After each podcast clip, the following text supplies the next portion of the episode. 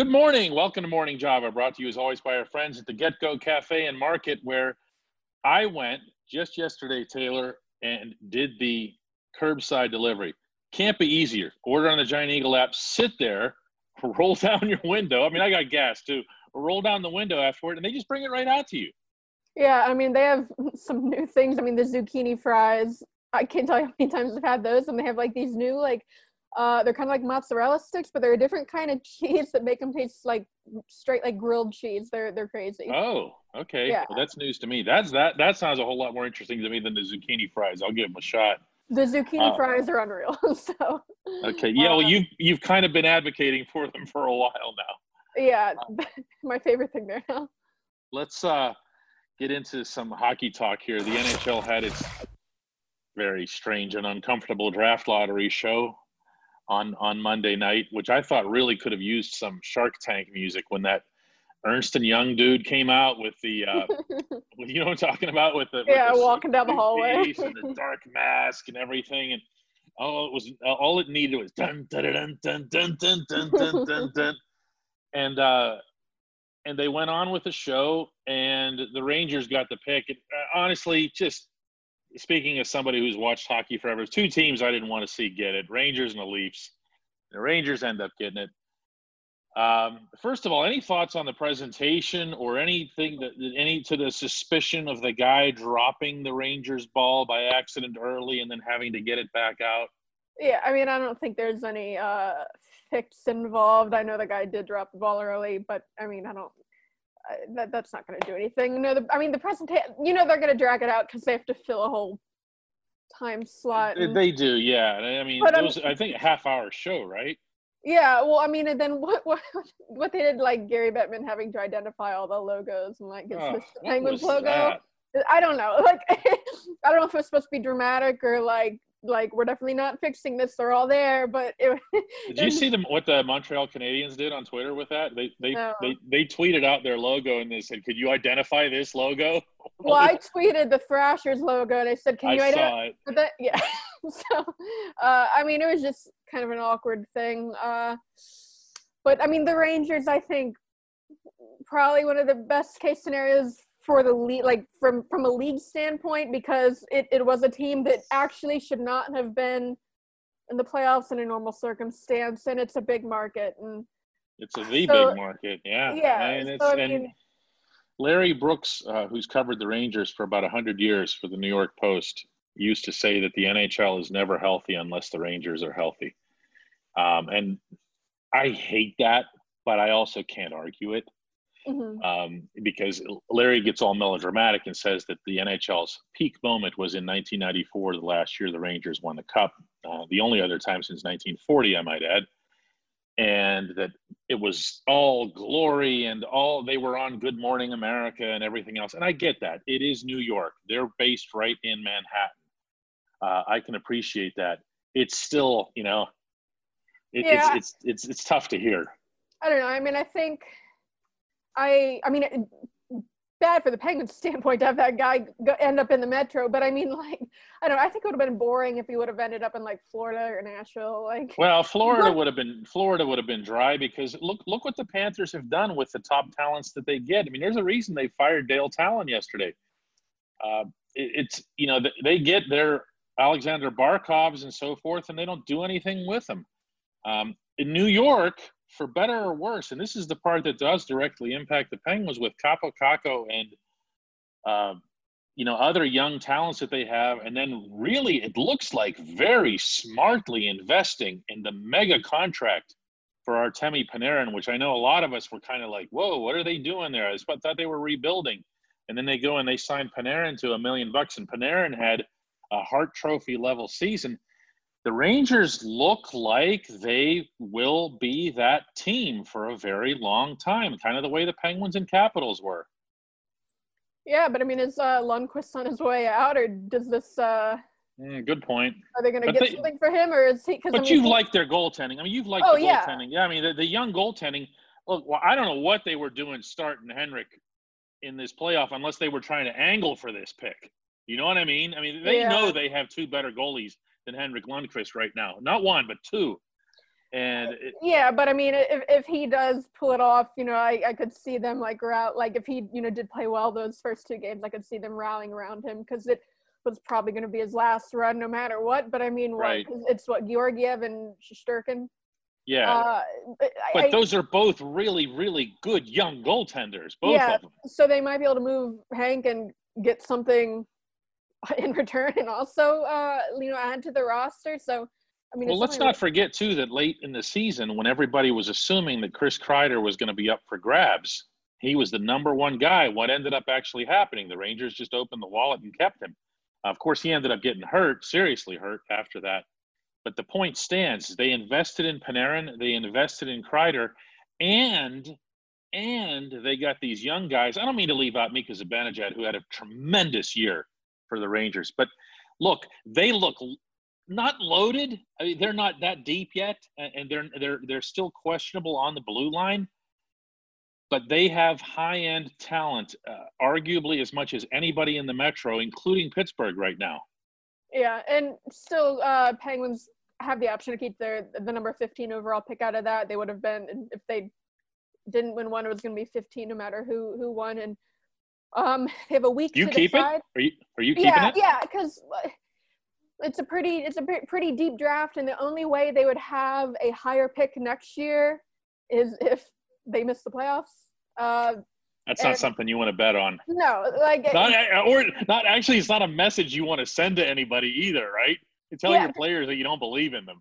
Yeah, so I'd pick number 15. I mean, that's the highest pick they've had since Pouliot, 2012, and I mean before that. It was Stahl, Crosby, Malkin. I mean, they haven't had a pick this time in very long. The other thing is, I think we can all agree that at this point, whether that player comes in, whoever it is, if they take 15th overall into Pittsburgh next year right away or not, and of course that's always iffy in the National Hockey League, whether that happens or not, that player is now closer to coming into Pittsburgh during the Crosby era and making an impact.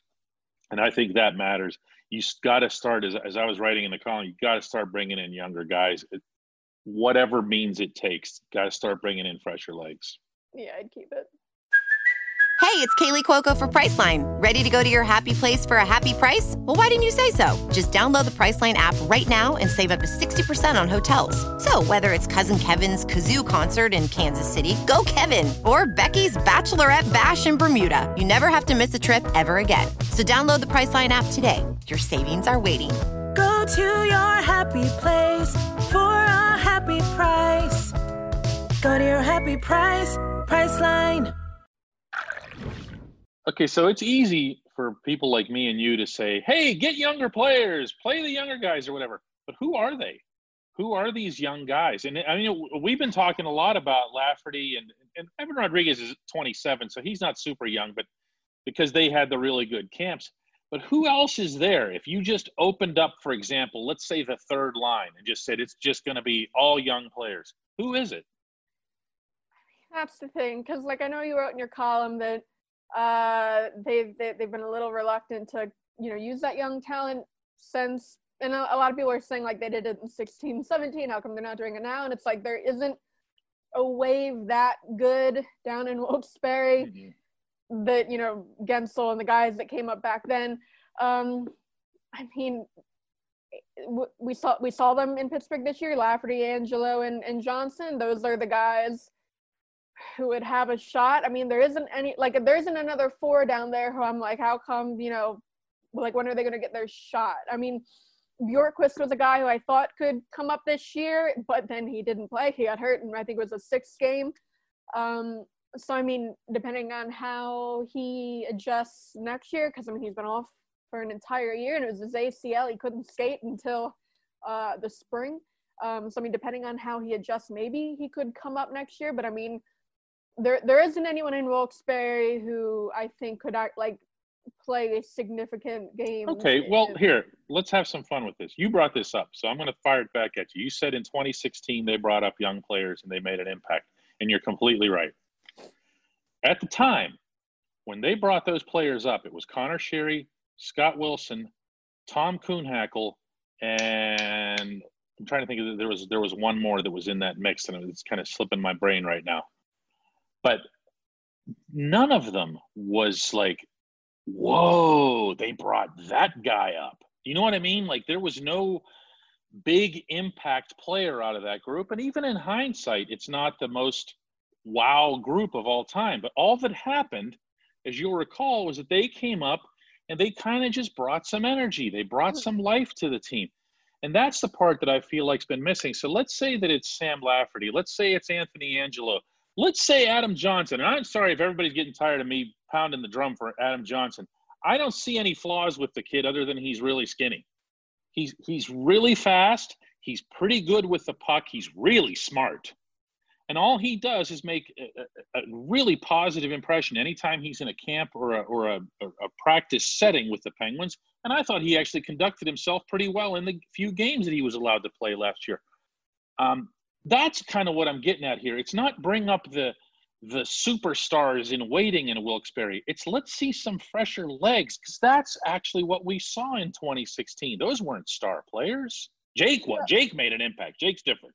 Yeah, I mean, it would really only be those guys if we're looking at the forwards, and I mean because that was a line in the scrimmages once they actually played it. I mean, you loved it because I read your coverage. You thought they were great. I mean, yeah, they were probably one of the best lines there.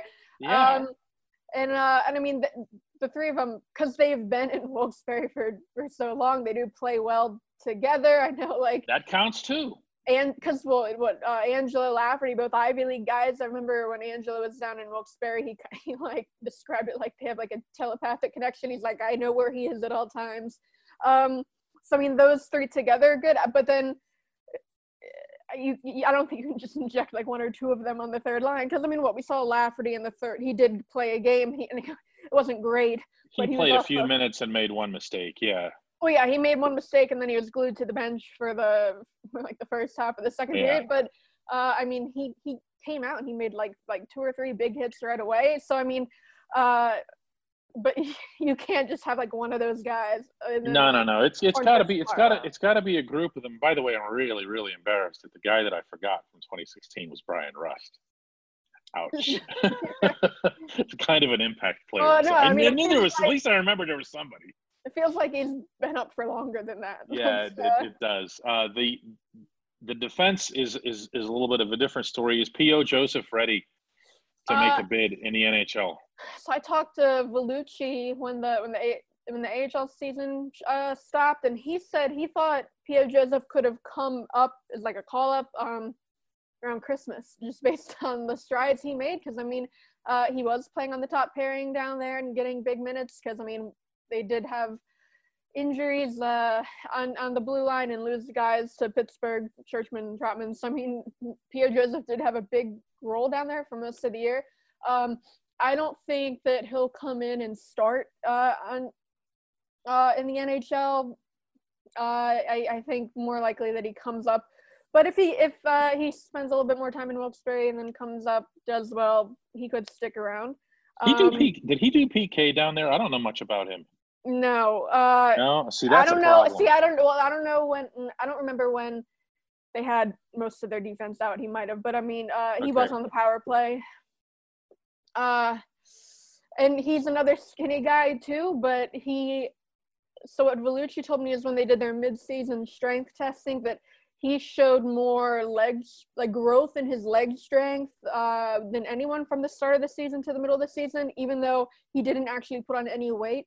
So people are always going to point to him and say he needs to get bigger, but he doesn't necessarily have to. I mean, you look at Marcus Pettersson, he's doing fine. But I mean, P.O. Joseph, he's actually getting stronger in that regard, even though he still looks pretty lanky, and I know he's tired of people talking about it. I talked to him, and I said, "Do you think people put too much emphasis on that?" He said he's tired of hearing about his weight. Now, there's a reason I ask about a young left-handed defenseman who might kill penalties, and we'll get to that next. Yeah, so left-handed defenseman kills penalties, and all anybody's watching this is thinking, "Oh, can he take Jack Johnson's place?" Before we get into Jack himself here. Juuso Riikola still has another year in which if he doesn't rightfully storm out on the Penguins and fly back to Finland in a hissy fit, which he actually should for the way he's been treated by this coaching staff, is he somebody who could step in and be a top six defenseman on this team? I mean, yeah, we saw that. I know, but you see how you answered it. That's how everybody should. I mean, it's the advanced. It's not just what you see, but his advanced analytics. Remember when he stepped in and as played not a forward. For 15, 16 games in a row were outstanding. And yet the very first chance they'd ever get to sit him, they'd sit him again. And I just, Yeah, I think they screwed up his first year not letting him spend more time in Wilkes-Barre because, he just sat in the press box for a lot. They sent him down to Wilkes-Barre then, and then he got hurt. But I think after the incredible camp that we witnessed, the unbelievable camp that he had, yeah. And I think he should have came in the playoffs. With Schultz as the third pairing. But let's talk about Jack. See, Jack's easy. Jack's the easy target. He's the lowest hanging fruit in the equation right now. I don't think anybody would dispute that. How much of it is warranted and how much of it is just people piling on because that's the last name they heard somebody ripping on Twitter? I think piling on would be if you're focusing on one thing, this happened 2 games ago and you're still talking about it. But if he's continuing to screw up, it's not piling on, it's just the same guy continuing to screw up and you can't ignore it. And I know people are like, oh well, it's on coach. It's I'm if I write about him, I'm not advocating that you fire him into the sun. I'm advocating that you scratch him. But the third pairing was on the ice for how many goals in the playoffs? It was unbelievable. At some point, it stops being a coincidence, and you gotta do something. I thought it should have been Rico Schultz on the third pairing, and I think if focusing on the third pairing, more people were talking about Jack because we already know Schultz is gone. He's a UFA. Yes, right. You're not going to kick Schultz, a 2-time champion. You're not going to kick him on the way out the door. He did what he did for the organization. He's going to be remembered as a champion, and in 2017 in particular, as arguably the number one defenseman on a championship unit. So I think people are always going to be easier on Schultz than they would on Jack. Jack obviously had the bad contract, the ridiculous term, and then he didn't. He didn't improve in any of those areas that I know that the Penguins had hoped and expected that he would. Sergei Gonchar and I had a good talk about this very early in Jack's time. This was up in Detroit after a game, and Sergei told me that he felt that there were 2 or 3 things that they needed to fix about his game, and they felt that he was going to get right back to where he was a few years earlier with Columbus. It didn't happen.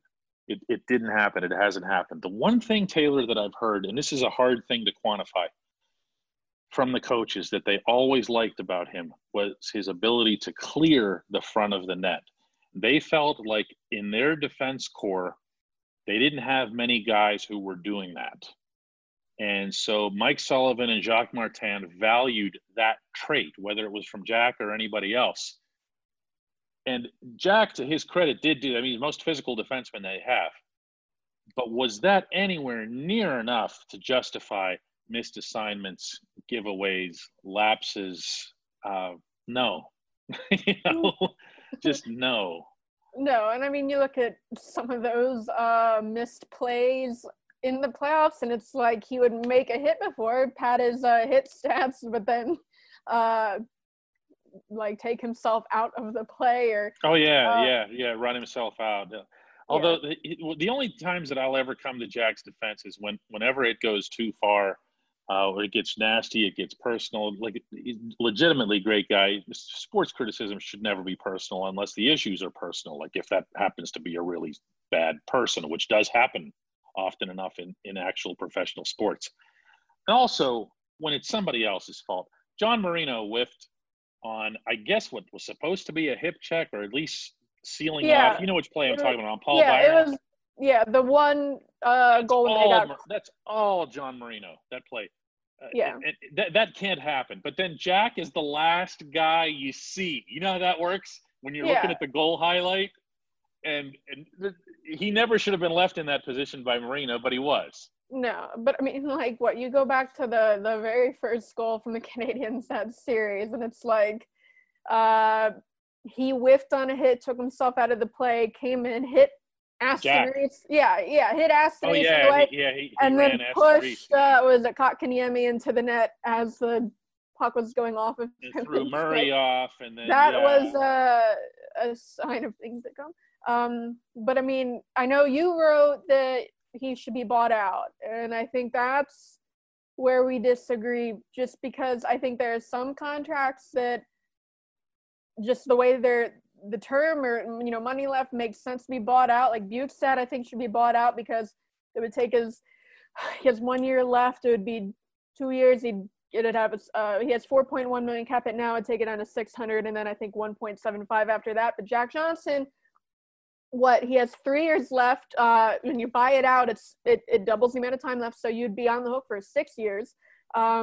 His cap hit, what, it's 3.25 now. It would be, I think, 1.2 for the next 2 years, and then 1.9 for the third year, and then the final 3 years it's 917,000. So no, I read that. I appreciate I appreciate the math. My only point, Taylor, with that was sometimes you have to take a coach's toy away. Well, right, but so the next 2 years it's 1.2 million would be the cap hit.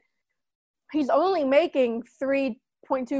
You could retain that amount of salary, 1.2 over the next 3 years. His cap hit is only 2 million. At that point, if you're retaining that much salary, I think they could get someone to take him for 2 million if you're and then you wouldn't be on the hook for 6 years. You know what? That's the beauty of the Rob Scuderi trade. But you know, I mean, you could never say never. Well, right. So you wouldn't be trading him straight up and expecting to get something good back. You might just get something very small back. I was going to say, you won't get Trevor Daley back, but you'll get something. Right. Or so, I mean, it would have to be a team that's hovering around the cap floor, like a young rebuilding team who has a lot of those entry-level deals who can afford to – Ottawa. Maybe, right. So if they take on Jack Johnson, maybe you have to throw in a pick to make it worth it for them.